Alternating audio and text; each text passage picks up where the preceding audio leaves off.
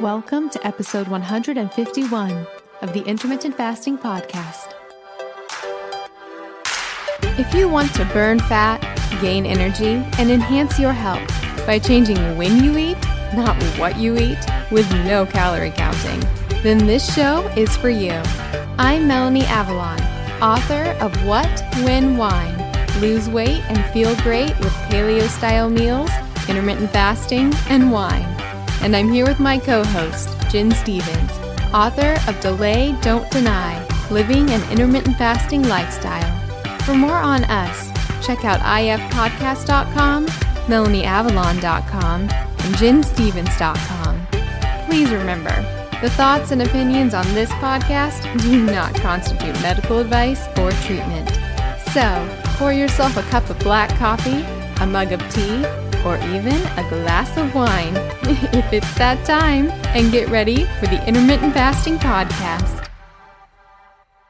One more thing before we jump in. Did you know that common ingredients found in skincare and makeup products can actually disrupt your endocrine system? These endocrine disruptors are a silent threat that can have significant impact on your health, including something that is very important to me fertility. Your skin is your body's largest organ, and what you put on it matters. Endocrine disruptors are chemicals that interfere with the natural hormonal communication in the body. It also matters during pregnancy. And that's one of the reasons I pay close attention to what I put on my skin while being pregnant. Studies have shown that exposure to endocrine disruptors can affect both male and female fertility. For women, these disruptors can lead to irregular menstrual cycles, ovulation issues, and even polycystic ovarian syndrome or PCOS. In men, they can reduce sperm quality and quantity, making it even more challenging to conceive. But it's not just about fertility. When it comes to fat loss, one of the reasons reasons that endocrine disruptors can get in the way of fat loss is because a lot of our toxins are actually stored in our fat. It's a way that our bodies protect us from those toxins. These toxic compounds can even work synergistically, amplifying their harmful effects and making it that much harder to shed unwanted body fat. All of these reasons are why I am obsessed with a company called Beautycounter. The founder actually started the company when she learned about the potential dangers of toxic chemicals and their link to health issues, specifically miscarriages and infertility. While pregnant, I make sure to only use Beautycounter products. It's one of the only makeup lines that is officially recommended from the Environmental Working Group. What really sets Beautycounter apart is their unwavering commitment to protecting us,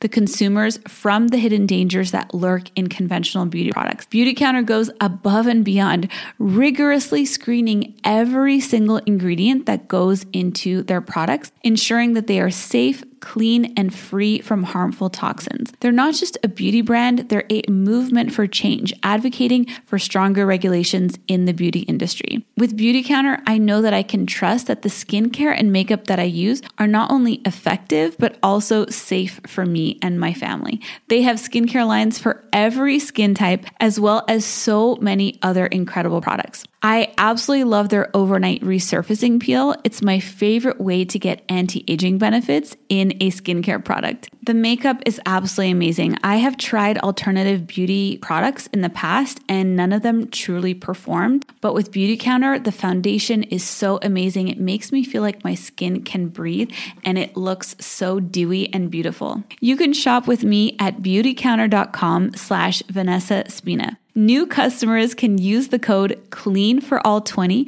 for 20% off their first order. Beautycounter.com slash Vanessa Spina. All right, friends, now back to the show.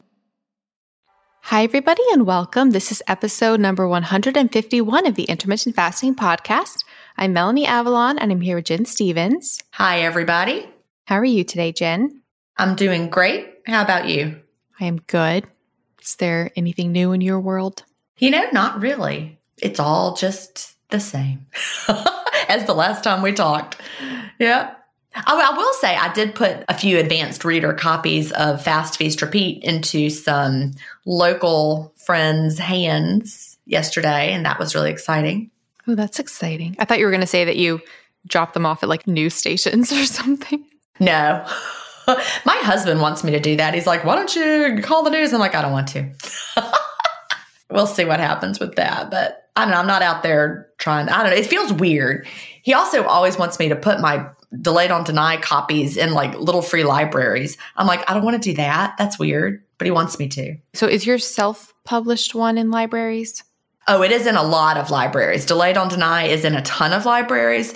And I know this because people talk about it. Like somebody will say, Well, I went to go try to check out Delay Don't Deny and I was number 100 on the waiting list. Like I've heard that a bunch. There, there's a huge waiting list for it at libraries, which is, you know, exciting to think about it. But yeah, they have to buy it from Amazon just like anybody would. And the ebook, because it's, you know, self-published, but there are different places other than Kindle, of course, to get the ebook. And I self published through KDP for the paperback, which is Amazon, and also Kindle with the Kindle version. But the other ebook versions, like the iBooks version and the Nook and all the other versions, go through a company called Draft2Digital. They're the one that like libraries can get theirs through like Biblioteca or something in Overdrive, which are services that libraries use for their ebook management. So I know that Delay Don't Deny is available in ebook form in some libraries as well. But I don't know why does that make it feel more real, knowing that people can check it out from the library, right? I don't know. I had that same reaction though when some people first started saying they were getting mine in libraries. I was like, oh, okay. I just spent so much time at the library as a kid and even as a young adult. I checked out a lot of books. And I don't know, it just gives me a little thrill to think about. Me too. Now I'm thinking about my library days in the summer. I would like check out like 14 books each week. As many as they would let you. Yeah. Yeah. Yeah. I was like the maximum. And how did I read them all that fast? Yeah. I was a fast reader too. But no, Chad wants me to put them in those little free libraries. Have you seen those? I've seen like the boxes that people have like just by the side of the road. It's a little free library and you're supposed to put books in and take books out. Mm-hmm. So he's always trying to get me to go put them around all those in the neighborhood. I'm like, I don't think so. I think people they're finding them. There's anyway. That's so funny. It is. Anything new with you? Not really, just taxes. Trying to figure that all out. Oh my goodness. It's crazy. All self employed people will understand. I miss the days where it was just like a W 2 and then I'm like, done. Yeah, I didn't understand it. The very first year that I was, quote, self employed, I mean, I was still teaching. It was, you know, 2017 because Delay Don't Deny came out on December 31st of 2016. So it was, you know, pretty much all of 2017. I had book sales. I didn't know I was supposed to be, you know, paying estimated taxes or any of that stuff. I didn't know how any of that worked because I'd always just been paid with a W 2. And so then in 2018, when I was trying to do my taxes for 2017, I was like, I feel like I might need some assistance with this. And I went to see a local accountant and he was like, Yeah, you've been doing it all wrong. so thank goodness he's helped me out a lot with that. So, yeah, it's insane. I have to write myself checks as paychecks. I have to pay withholding taxes on the money I pay myself. I mean, it's just, I had to incorporate. It's all really different, but thank goodness for professionals who understand how to do it. I'd still just be muddling through. I know. Outsource. Yeah, yeah. Thank goodness. That's why they exist because it's just really complicated. I do have one quick little story that's exciting. Okay. I feel like I normally attract less than ideal conventional doctors, but I actually found the most amazing, perfect dentist ever. I'm like wanting to tell everybody about it. I sought him out because he was one of one of the only dentists in Georgia who owns a cone beam device. Have you heard of this? I don't know what that is, so I can't wait to hear. It's a 3D x ray imaging machine that actually creates an x ray of your entire head. It's lower dose than normal x rays, but at the same time, it shows way more. So it can find if you have any like hidden dental infections or things like that, because apparently, like, a huge percent of like chronic illnesses and you know problems that people have can relate to undiagnosed dental infections that are like hiding in your somewhere in your head yeah, I've actually heard that. Like when people get root canals, it can send it deeper inside, and then they have this problem that they didn't know was there. Yeah, and then it's like constantly leaking in basically your nervous system. So, because I interviewed Dr. Daniel Pompa on my podcast, and he was like, "You should really try getting a cone beam scan." I was like, "I will find a dentist with a cone beam machine," and there was one. and he's in the Atlanta area. Mm-hmm. And I went to him. Oh my goodness! So this is how you know you found a good dentist. A, everybody was so nice, and I just think you can tell people are happy that they like working there. And then they took my vitals at the dentist. I was like, this is wonderful. Like, clearly, he is into your whole health, you know, like if they're taking your blood pressure and your pulse and things like that for a dental cleaning. And then the cleaning itself was fantastic. The imaging was really great. And then when he actually came in to evaluate, he really wanted to hear my story. And then he would ask me things and he would say, okay, and how do you feel about that? I was like, oh my goodness. Like, like thank you for asking. And then at the end, he's sending off the cone beam to a, an imaging expert. But he also said that because I have TMJ and I know a lot of people suffer with that. And he said that because he's a much older man. And he said that like his thinking had completely changed 180 about that in the past like few years. And so it's so refreshing to hear, you know, doctors and dentists that are not, you know, wedded in their ways, like that are open to change. That really is cool. If you'd asked me this, like he's like, I've been doing this for I don't even remember how many years. He's like, but if you'd asked me this, you know, five years ago, I would have said something completely different. At the end, he wrote me a handwritten letter thanking me for coming in. Oh, and he like mailed it to you? And recapping the visit. Mm-hmm. I was like, best dentist ever award. I love my dentist too. She's just lots of fun. I was going to say, you do the laughing gas, right? Yeah. One time when I had some Valium and then the laughing gas, I was like, I want you to come over for dinner. She's funny. Yeah. She was talking about all the cocktails she likes to make, and she seems like lots of fun. It's amazing. There are a lot of great healthcare providers out there, lots and lots and lots. I'm bringing onto my podcast Dr. Becky Campbell, I think. She's a book about the thyroid, but her newest book is about histamine. So I'm going to do an episode about all on histamine, but I think I'm going to work with her as well as a practitioner. And her intake form, I like wanted to cry. It was so beautiful. I mean, it was really, really long, you know, asking all about your history and everything you've gone through. But similar to what I said before about how do you feel about that, literally every question it would ask you, and then it would say, and how do you feel about that, you know, like diagnosis, or how do you think that affected you, or what do you intuitively think is going on? And I was like, this is so refreshing to engage with a practitioner that actually wants to hear your perspective of things. That really is fabulous. Yeah, she's she's going beyond just the surface.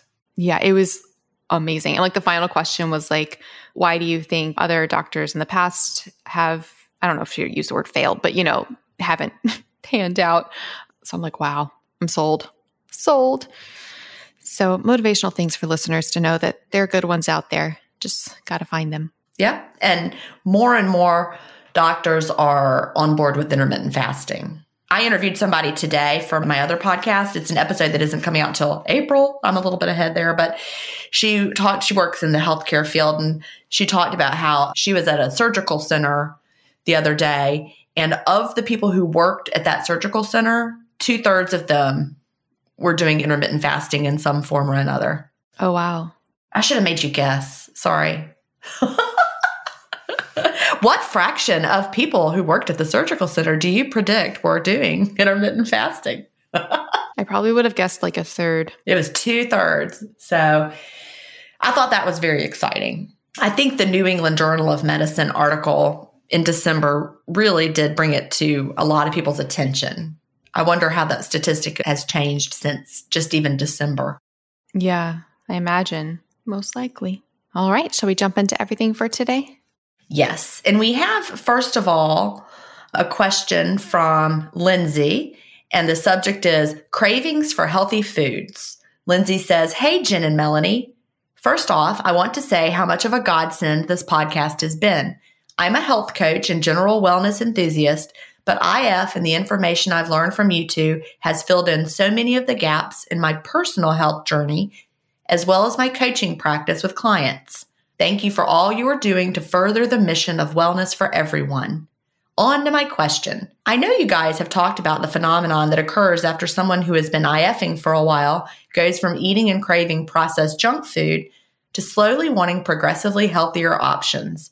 I am curious if you guys know anything about the science behind this transition. I am sure this has something to do with IF helping people become more intuitive with their bodies, but I guess I'm looking for more of a science based answer about what mechanisms are actually causing the shift. Thanks in advance. Keep at it. You are changing lives and having a ripple effect larger than you guys can probably imagine. Warmly, Lindsay. And that little last part gave me like a tingle. That was beautiful. I never really thought about the ripple effect. Well, that's really true. It's the, you know, there was a commercial, it was like a shampoo commercial back in the 80s, 70s. I don't know. It's like, and they tell two friends and they tell two friends. And it's like Fabergé, I can't remember, L'Oreal, one of those. It was way before your time. But it showed the power of exponential growth of, you know, like once you find something you like and then you tell two friends and they tell two friends. And then before you know it, there's that ripple effect. It's amazing. I love it. Me too. And I love this question. And I did a lot of research. a lot. Okay, so yes, Lindsay, there is science behind this. And I think there's two aspects to consider. There's the mental aspect of the cravings, and then there's the, the physical aspect. So, for the mental aspect, well, to start, I actually found a really fascinating study that I'm not going to talk about the mechanisms, but it actually does. I don't like the word confirm, but it, it shows I'll just read it. It's called Hunger slash Craving Responses and Reactivity to Food Stimuli During Fasting and Dieting. Ooh, that sounds really good. I'll just read the abstract because it's pretty much sums it up. I really like the abstract. It says, a group of dieting obese patients were instructed to report their feelings of hunger and craving on a continuous basis before and during a three week treatment period. Once a week, they were also exposed to food slides to measure their reactivity to food stimuli. The frequency of hunger, craving responses, and reactivity to food stimuli showed radically different changes over time in the fasting and dieting groups. During the last week of fasting, reactivity to food slides was completely abolished, and the frequency of hunger craving responses was close to zero. Only slight changes of frequency of hunger and craving responses and reactivity to food stimuli were observed in the dieting group. The results suggest that the frequency of hunger, craving responses, and reactivity to food stimuli show parallel decreases during fasting, but no changes during dieting. So, that's just a nice way to start things off to say that c- clearly we've seen in studies that fasting compared to dieting can reduce cravings. That said, it's complicated because I did more research on that, and a lot of other studies on dieting have also shown reduced cravings, so that makes things more complicated. But in any case, doesn't change the fact that clearly cravings are going down. All I can say is whenever I quote dieted, the longer I dieted, the worse my cravings got.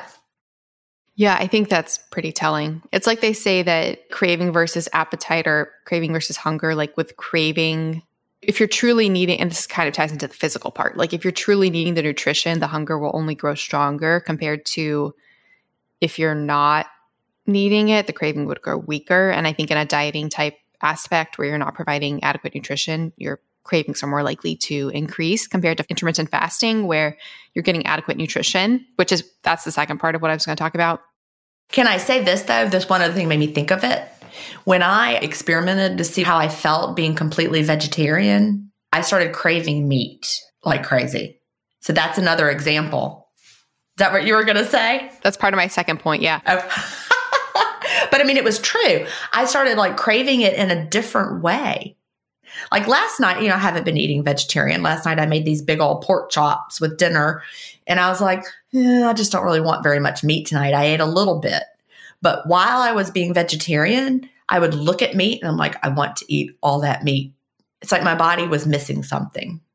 Yeah. So yesterday, actually, I interviewed William Shewfelt and Dr. Ted Naiman. We've had William on the podcast before. He's awesome. The Red Power Ranger? Yeah, he's the Red Power Ranger. he plays the Red Power Ranger on Nickelodeon's Power Rangers, like Ninja Steel or something. The, the it's so funny. We started the interview, and the first question I asked him, I was like, "Wait, can you explain to me?" Because I didn't realize like the Power Rangers are like new Power Rangers every time. Did you know that? What do you mean by that? Okay, it's kind of like when I had the epiphany that there'll be always like a new Spider Man, But with Spider Man, it's the same. Like it's the same Spider Man. It's just like a reimagining, you know? Does that make sense? This kind of stresses me out a little bit. Okay, so it's like Spider Man is like a character. Right. But then they release all these movies and it'll be like a new Spider Man, but it's the same Spider Man, but like not really, sort of. I was like, is that the way it is with Power Rangers? I was like, every time that they come out with a new Power Ranger series, is it the same Power Rangers, but like not really? And he's like, no, they're actually completely new Power Rangers. I didn't know that. Okay. Yeah, I didn't know that. I'm not a, a Power Ranger aficionado. My children were, my boys were not into that. Yeah, I never watched it. So I was like, this is a good moment. I'm learning all about Power Rangers from the Power Ranger himself. In any case, so they wrote an awesome book called The PE Diet that stands for Protein to Energy Ratio. And Dr. Ted Naiman's hypothesis and theory, which really resonates with me, I think there's a lot there. He doesn't think cravings and nutrition and diet and health is about plants versus animal or even carbs versus fats. It's really about protein, that like protein and minerals, that's what our body needs that's our foundation. And that also goes into the protein leverage hypothesis, which is pretty well accepted by a lot of people, but it's basically that you will eat until your protein needs are met rather than any other macronutrient. That can be a reason that, especially with like processed foods, that people overeat because they're low in protein. So you have to eat so much of them to even get the amount of protein that you need. So basically, one of the things I was thinking about with intermittent fasting and cravings because then there's the flip side. So there's the, the protein need. So we need a certain amount of protein. And then we also, of course, need energy. And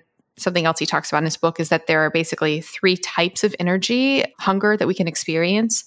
So there's hedonic hunger. So that's just the literal addiction to, you know, the dopamine driven addiction to like processed foods or something. We've all experienced that, right? You know, it's like like using food as a drug Right. So that's not at all related to nutrient status needs, energy needs, anything. It's just, you know, an addiction really. And I think obviously intermittent fasting can really help with that because you, and I'll talk about this more in the mental part, but by abstaining, you know, you're breaking that connection. The other two types of hunger would be for actual energy, but that would be split into two types. There would be the actual needing energy and then the energy from like blood sugar crashing so people can get stuck in you know blood sugar crashes. And and true they do need energy because their blood sugar crash but it's because they're primarily fueling on blood sugar compared to being in a state of ketosis or intermittent fasting where you're not reliant on that blood sugar as the primary drive so you're not experiencing that type of hunger. So i think with cravings and intermittent fasting that because in her question she's asking why you start craving you know more healthy whole foods and not processed foods. I think when you enter and it's just like a theory i'm kind of pulling together here but like if you think about it when you're in the fasted state and you are running off of you know body fat stores your body's not going to be actively searching for that fuel because it's adequately fueled. So i think that can really help with you won't be, you know, craving all these foods, at least even as a source of energy, because you have energy already within you. That said, I think you might crave, you know, when you do eat, you're going to be needing protein definitely. And, you know, foods high in protein are going to be things high, like whole foods. So you're less likely to be going to a processed food. Like your body's going to be you know, having a clear sense and needing nutrients and needing nutrition. And while processed foods might tell our body, oh, ample energy, I don't think they tell our bodies ample nutrition. So I think intuitively, you're more likely to crave whole foods that are rich in nutrition compared to processed foods, which are not. Something was in his book or something, I think it was a different book, but it was saying a good way to tell if what you're experiencing is a craving or hunger is when you have the craving, ask yourself, would I want to eat a thing of salmon and broccoli right now? Mm-hmm. Because if it's just like a craving, you might not be, you know, wanting something that's like really satiating like that compared to if you're actually hungry.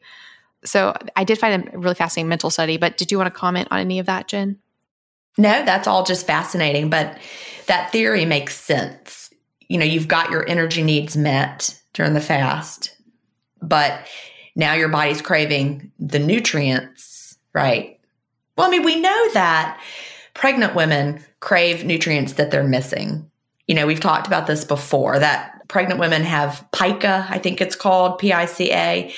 When pregnant women have pica, they start to want to eat chalk or clay or even like laundry detergent. Some people start to crave these strange things. I mean, I've never looked at a piece of chalk or clay or laundry detergent and thought, I need to eat that. But these pregnant women who have this nutrient deficiency start to crave it and cannot stop themselves from like eating it. That's clearly something in their bodies, you know, driving them to eat it. So we know that this happens. We know that our bodies are looking for certain nutrients and then drive us to eat those foods. So, you know, when I haven't had nutritious foods for a while, my body it's like, ooh, have some kale. That looks really delicious. I think intermittent fasting helps us hear it. It's like we clear out all that. I mean, this is this is me supposing. You know, I don't have like here's the study that proves this, but I think that we disconnect from it with our modern eating lifestyle and all the non-food things that we eat and we're eating all the time. So I feel almost like the more real foods you eat, coupled with intermittent fasting, your body gets used to looking for those real foods again. And then to that point, two other points to that point. I tried to find it, but we talked about a study before, Jen. I don't know if you remember.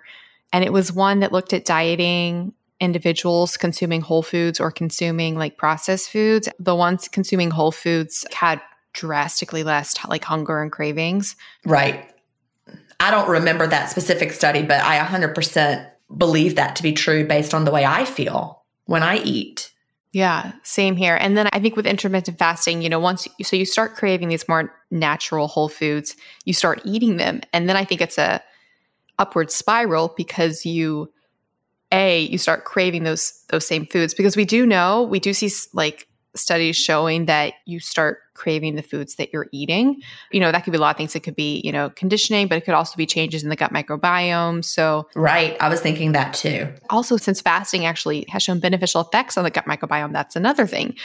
So, there's really, really a lot there. And you can't really untangle what's what. It's like a whole web of interconnected things that are changing in your body. You're changing hormonally, you're changing metabolically, your gut is changing you're able to hear the signals better. Exactly. And then I found a really fascinating study. It's called Frequency of Consuming Foods Predicts Changes in Cravings for Those Foods During Weight Loss. And what it found was really, really fascinating. I got really excited. So they basically found that changing the frequency that dieting individuals consumed foods that they craved affected their cravings, but the amount didn't. So basically, reducing the amount of times that dieting individuals had foods that they craved lessen their cravings. It didn't matter though if they had a lot of those food, like the amount didn't matter. So, for example, why I think this is really telling for something like intermittent fasting is that intermittent fasting would reduce the frequency. So, say you are eating the foods that you're craving still. So, after all we just said, say that you are still eating these foods that you crave like Oreos. I mean, I don't like Oreos, but let's say it was Oreos. Yeah. So this is actually really fascinating because we just talked about how, well, in general, intermittent fasting is going to make it easier. You know, you might stop craving Oreos, but say you even do still eat Oreos. According to this study, their findings found that if you were doing a diet, but you're eating the Oreos constantly throughout the day, but you were dieting, you would constantly be craving the Oreos. But if you ate the same amount of Oreos, but ate them, so like all at one time, and then didn't have them the rest of the time, your cravings would actually reduce for the Oreos. Isn't that fascinating? That is interesting. So it's over time. Yeah, and so because their their theory surrounding that was that basically food cravings, you know, they fluctuate during the day and they're largely paired with stimuli that like instigate the craving. So that can be something internal like having hunger anxiety.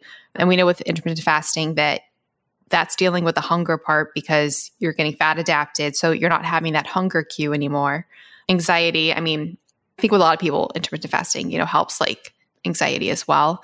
But external cues for cravings are things like the time of day, driving, watching television. But when you're engaging in intermittent fasting, those cues slowly go away because you're no longer because now you're just eating in your window. So you lose those other cues that might be starting your cravings true when you first start intermittent fasting. You might you know, have to deal with these cues, but because you're intermittent fasting, it's just like you don't engage. And so slowly those cues will go away. So their conclusion, this is like literally intermittent fasting, but they don't say this, obviously. But they say to reduce food cravings most effectively, people should reduce the frequency of consumption of craved foods, not limit the amount of the craved foods consumed. So eat it in an Oreo window. you know, that that makes me think about a student that I taught. He's probably in middle school now, is maybe even high school. I'm trying to think of how long ago I had him, but this kid would bring a snack. Like kids are allowed to bring snacks to school. And he would bring his little snack. Like let's imagine it was Oreos because he would have those little snack packs and it might well be Oreos. He would nibble through that snack pack like a little mouse nibbling on something, if you can imagine a little cartoon mouse. And and I swear he probably spent four hours eating that snack pack of whatever it was. And I would watch him eat them. And you know, we didn't have rules about when they had to eat their snack or how they had to eat their snack. It just couldn't interfere with their work. So, but I would watch him do that every week when he would come to me and think, what effects is that having on him? The fact that he's nibbling tiny little amounts of that constantly. It can't be good. I remember I used to do that in high school. Really? Mm-hmm. I had my like diet bars and I would like nibble on them. Like a little bit constantly. Mm-hmm. Yeah. I don't think that can be good for us. I think, I mean, maybe if, if I had it to do all over again now, maybe I should have said something to him. But I was just observing, you know, trying to let kids have autonomy in the way they eat their snack. But, you know, it probably wasn't a good habit. Probably not. no. Yeah. And then there was one other finding that they just mentioned was that energy restriction in general did lower cravings for fats, sweets, and starches, but increased cravings for fruits and vegetables in another study. So I think there's just a lot there, a lot going on. It all goes back to what Lindsay said.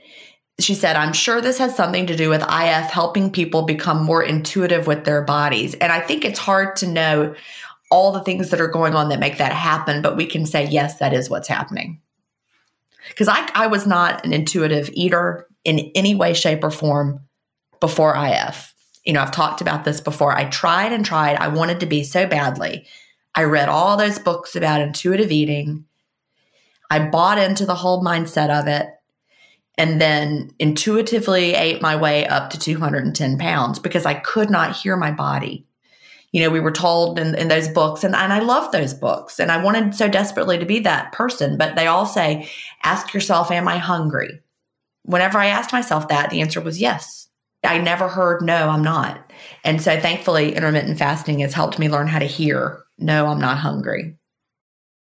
Well, I was going to say, I don't even know so much that that's the whole issue with the intuition aspect is your body potentially was hungry because it wasn't being That's true. I wasn't getting nutrients. Right, fuel. Like it you weren't getting what you needed another premise of the whole intuitive eating books and you know the, the, what they the advice they give is that no food is bad. You're, supposed to get rid of all the food judgments. No food is bad. No food is good. You're, you know you're just supposed to intuitively eat and your body will guide you. Well my body never did guide me to better choices or different choices until intermittent fasting. And what's funny is i wasn't trying to become an intuitive intermittent faster. But that did finally fix the problem. I suddenly could hear it. All the things that they said, I should probably go back and read some of those books now. Everything they said would happen with intuitive eating that did not happen to me did happen once I also became an intermittent faster. Yeah, I think that's so telling. Yeah. I never got the cravings for better foods when I was just you know, trying to do it in a regular, typical eating schedule. It wasn't until intermittent fasting came along that I suddenly did. And I didn't have to try. That's the part that's even better. I didn't try to make different choices. My body did start signaling me to make them. So, you know, there's just something to being constantly in the fed state, I think.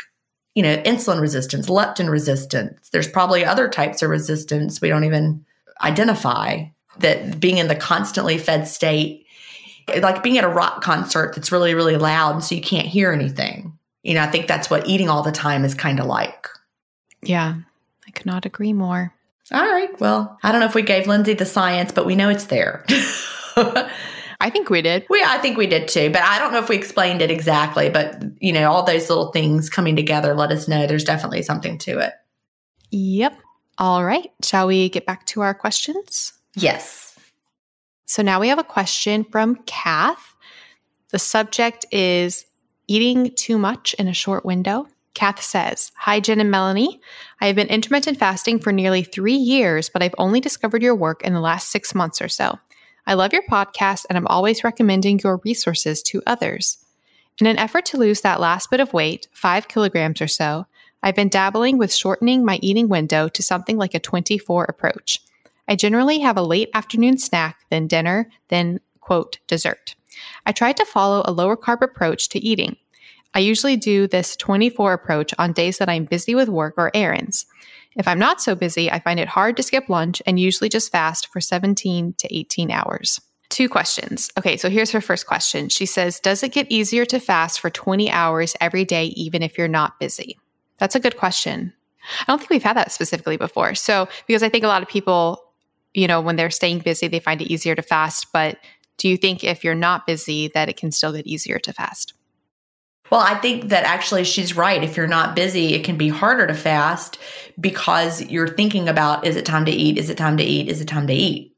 You know, on days when I'm busy, I don't even think about it. But on days when I'm not busy, I do start thinking about it. I work from home and I might start looking at the clock because eating is enjoyable. It's pleasurable. I like to eat. It's not that I'm hungry. That's the thing. I'm not more hungry on the days that I'm not busy and less hungry when I'm busy. It's just you're thinking about it. So I do think that being busy is helpful. I remember early on, of course, when I was a teacher, it was super easy to fast at work. I just didn't eat at work. I came home, I opened my window. It was never a problem. But in the summer, when I was home from work, it would become more of an issue. So I got into the habit in those early years when I was a teacher on summer vacation.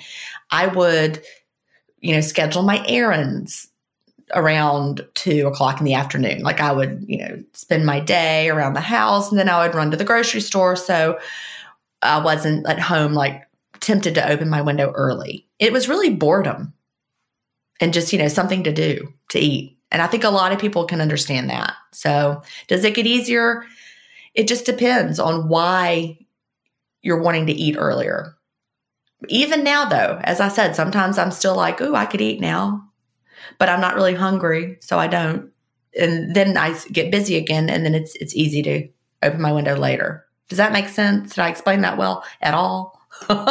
yeah, no, 100%. I think I have a, a way that you could actually make it in your favor, though to make it easier. What is that? So, say you're not busy, so you are experiencing this constant, you know, I want to eat, I want to eat, I want to eat.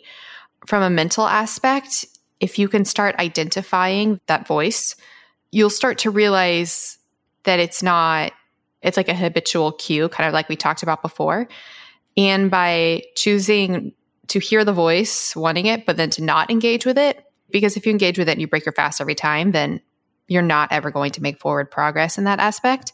But if you do hear it, acknowledge, okay, I don't have to listen to this voice, then every time you basically acknowledge that and don't engage with it, it should, in theory, get weaker compared to if you're engaging with it, you're making it stronger. So you can kind of see it as like an exercise of a way to tame down that voice and learn to identify it as you know something not to be feared. I think that's the thing. I think people fear that voice. They're like oh my goodness because they think that if it happens they have to listen to it when actually you don't. And once you realize that it doesn't have that power over you there won't be that fear associated with it. So i think that's something that you could use to your advantage that said being busy does help yeah but it really yes it does get easier because you also learn that, like, for example, for me, like, let's say I'm making brunch for my husband. Sometimes on the weekends, he'll say, I want French toast. So I'll make him some French toast. And while I'm cooking it, it smells good. It looks looks like it would be delicious. I never think about making any for myself though, because I just know I won't feel great if I eat it. So it's really easy to say no to that, even if I'm not busy. It's easy to say no because I know how it'll make me feel if I have it. So the more experienced you get with intermittent fasting, and the more you become in tune with how opening your window earlier when you don't really want to, how that makes you feel, you'll not want to do it. Does that make sense, Melanie? Am I explaining that well? Yep. It's like envisioning your future self. Yeah. And I know we've talked about that before as well. You know, I know that if I had this delicious French toast with syrup, it would be delicious for the moment. I would feel really good. It would light up my brain at the time. And then in an hour, I would feel yucky. And I would be like, why did I eat that? I'm not glad I ate that. It would just be completely recreational eating, not because I'm hungry. And so it's really easy to say no to those types of things these days. Now, if we were at a special event and there was an amazing brunch and I wanted to eat that special food, I would choose to eat it. But normally, even when not busy, you can think about how will I feel after I eat this? And you can use that to help you make that decision. That being said, Kath, I do start watching the clock more when I'm not busy. And as you know, as I, it's getting, you know, two o'clock, three o'clock, four o'clock, I start watching the clock and thinking about, hmm, is it time to eat? Where if I'm busy, I don't even think about it. I think when you find the type of foods that work for you and the eating window that works for you, that's when it really becomes easier because then it's sustainable. Like if you're not addressing your nutritional needs, it might not ever become easier because you're always going to be needing those nutrients. You know, I think that's kind of, we talked about that earlier.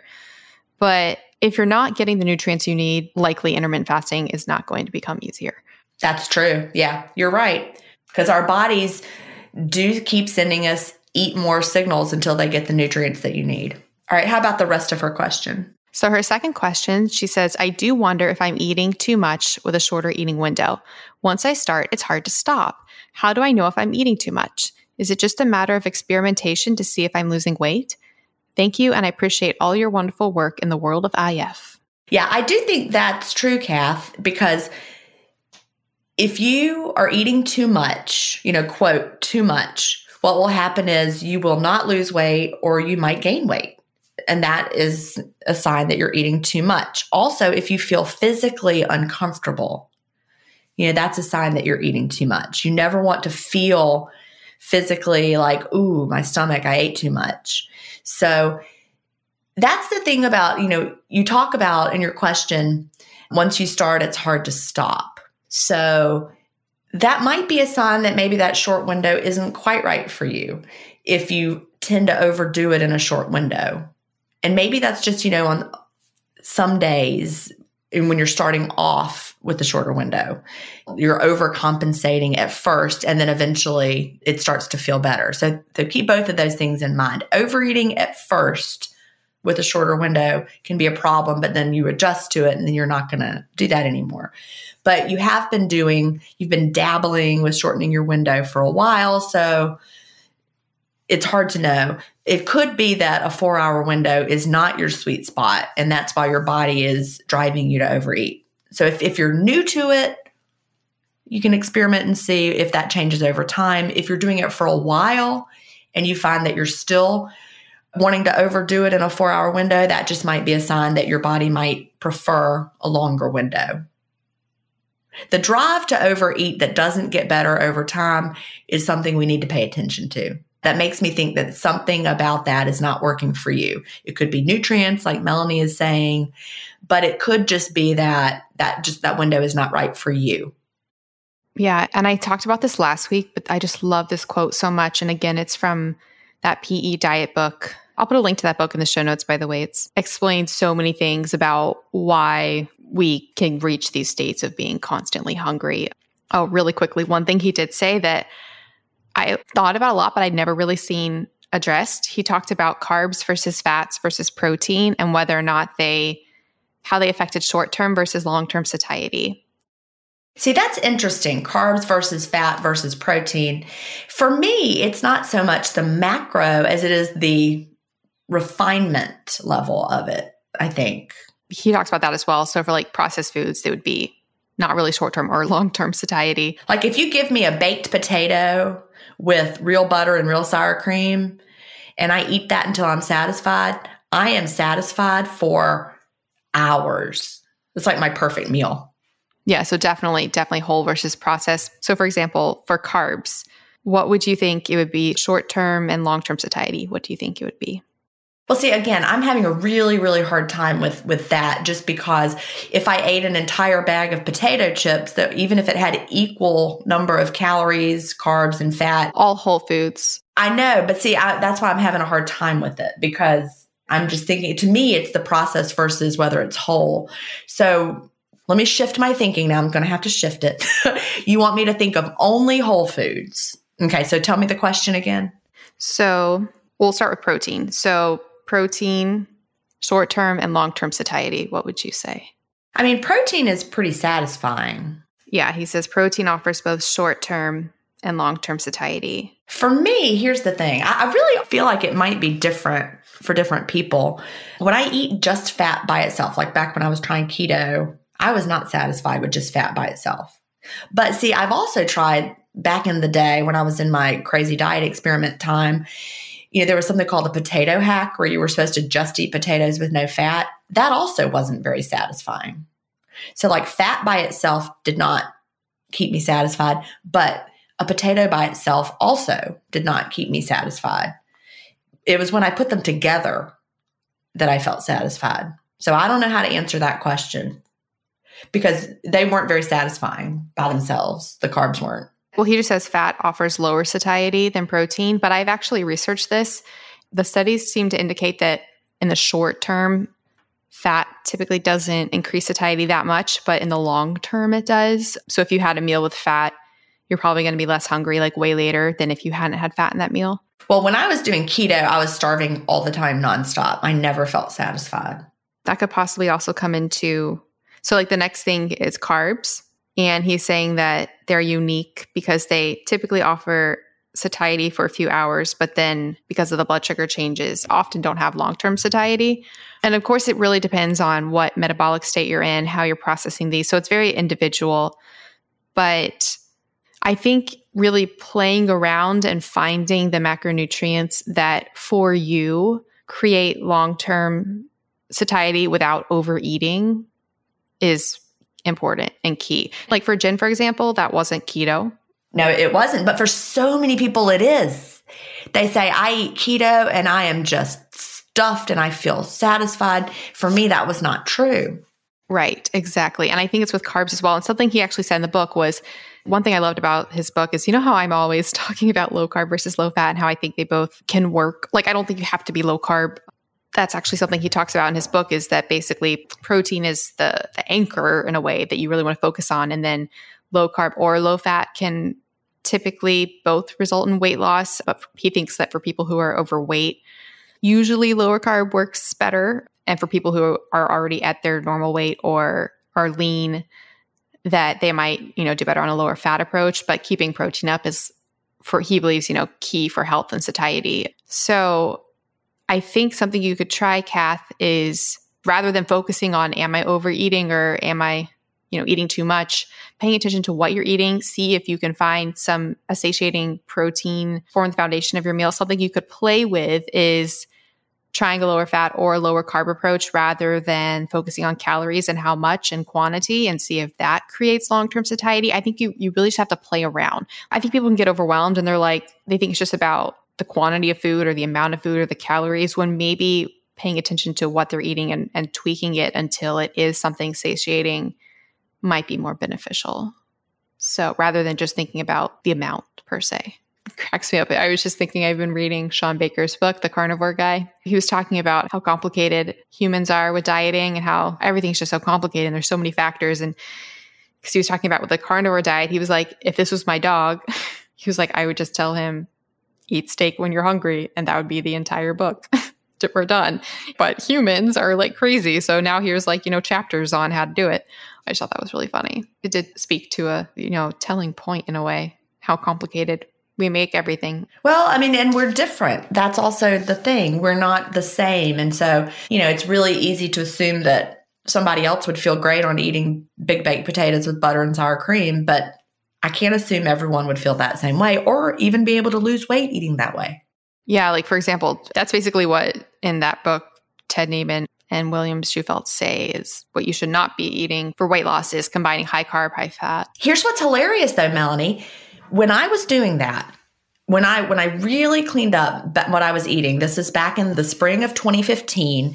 I had 20 pounds to go to get to my what I had then as my goal weight, and I was trying to get there quickly because it was like you know, January, February, going into March coming up. And I wanted to be able to buy my new spring wardrobe at my goal weight. That was my goal. Get there quickly. So I read a book called The Science of Skinny. She talked about real foods versus processed foods.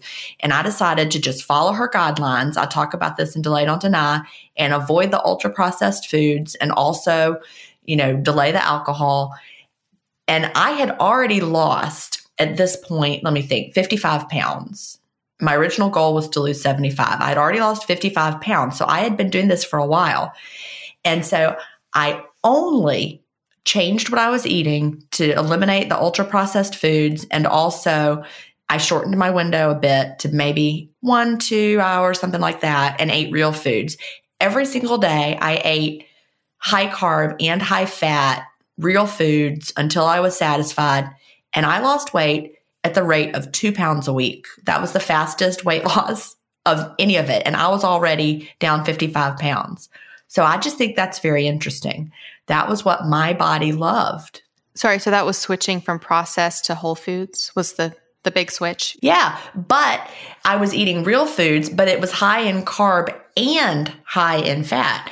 And so people are always like, "Yeah, but did you restrict carbs?" I'm like, "No. I did not. I ate potatoes, I ate beans, I put sour cream on there and cheese, and I ate berries in heavy cream. I ate real food and plenty of it. I cooked vegetables in butter, but my body loved eating that way. Potatoes, beans, dairy, and vegetables. That was pretty much what I was eating. But a lot of dairy fat. I had a lot of dairy fat during that period of time. And I was so full and satisfied. I didn't count a single calorie or a single macro. I just ate until I was satisfied. And it really only took one or two hours of eating that food for me to really be full. And it felt great. But somebody else could eat exactly what I did and maybe they'd gain weight. Yeah, I think it's so complicated. If nothing else, though, I just, whole foods, I think is so important. Which that's, I mean, when I wrote my book, What When Wine, that's really, that was my thesis was basically intermittent fasting. There's not one diet for everybody, but to some extent, restricting the hours is has benefits. And then on the food side of things, there's not one diet for everybody, but please, whole foods, like whole foods. And I don't see any reason that, I mean, obviously, you know, maybe tomorrow we find out it was all the matrix and actually processed foods are the most healthy thing for us ever. Doubt that's going to happen. No, we will not. We will not find that out. Doubt that's going to happen, but I'm pretty confident in the idea that those two paradigms are not something that has to be so intensely debated, you know, like compared to like plant versus animal or carbs versus fat or this versus that. At least with the food thing, I think going whole foods is typically a. Uh, I mean, I don't know. There are those jokers out there who like to say, you know, that guy who tried that Twinkie, that professor, he's like, it's only the calories. I'm going to just eat Twinkies and lose the weight and prove it. Remember that? But he only did it for a short time. I feel like if you only ate that for the rest of your life, eventually you'd notice the problems piling up. I mean, you would definitely lose weight and experience all the benefits from that. But you, if you're not getting the nutrients long term, it was a faulty experiment. Yeah. But I mean, yes, you can lose weight on processed foods, but most likely won't be sustainable. And there's probably going to be problems down the road. So, all right. This has been absolutely wonderful. So, a few things for listeners before we go. If you'd like to submit your own question for the podcast, you can directly email questions at ifpodcast.com or you can go to ifpodcast.com and you can submit questions there. You can also go to ifpodcast.com slash stuff we like. That's where we put all these stuff that we like. We are a Himalaya partnered show, and if you follow us in the Himalaya app, you get early access to our podcast 24 hours in advance. So definitely check that out. Also, please follow us on Instagram. We are IF Podcast. You can follow me. I'm Melanie Avalon, and Gin is Gin Stephens. You can follow us on Twitter. We are the IF Pod. All right. Anything from you, Jen, before we go? No, I think that's it. Great episode. Awesome. Awesome. Well, I will talk to you next week. All right. Talk to you then. Bye. Bye. Thank you so much for listening to the Intermittent Fasting Podcast. Please remember that everything discussed on the show is not medical advice. We're not doctors. You can also check out our other podcasts, Intermittent Fasting Stories and the Melanie Avalon Biohacking Podcast. Theme music was composed by Leland Cox. See you next week.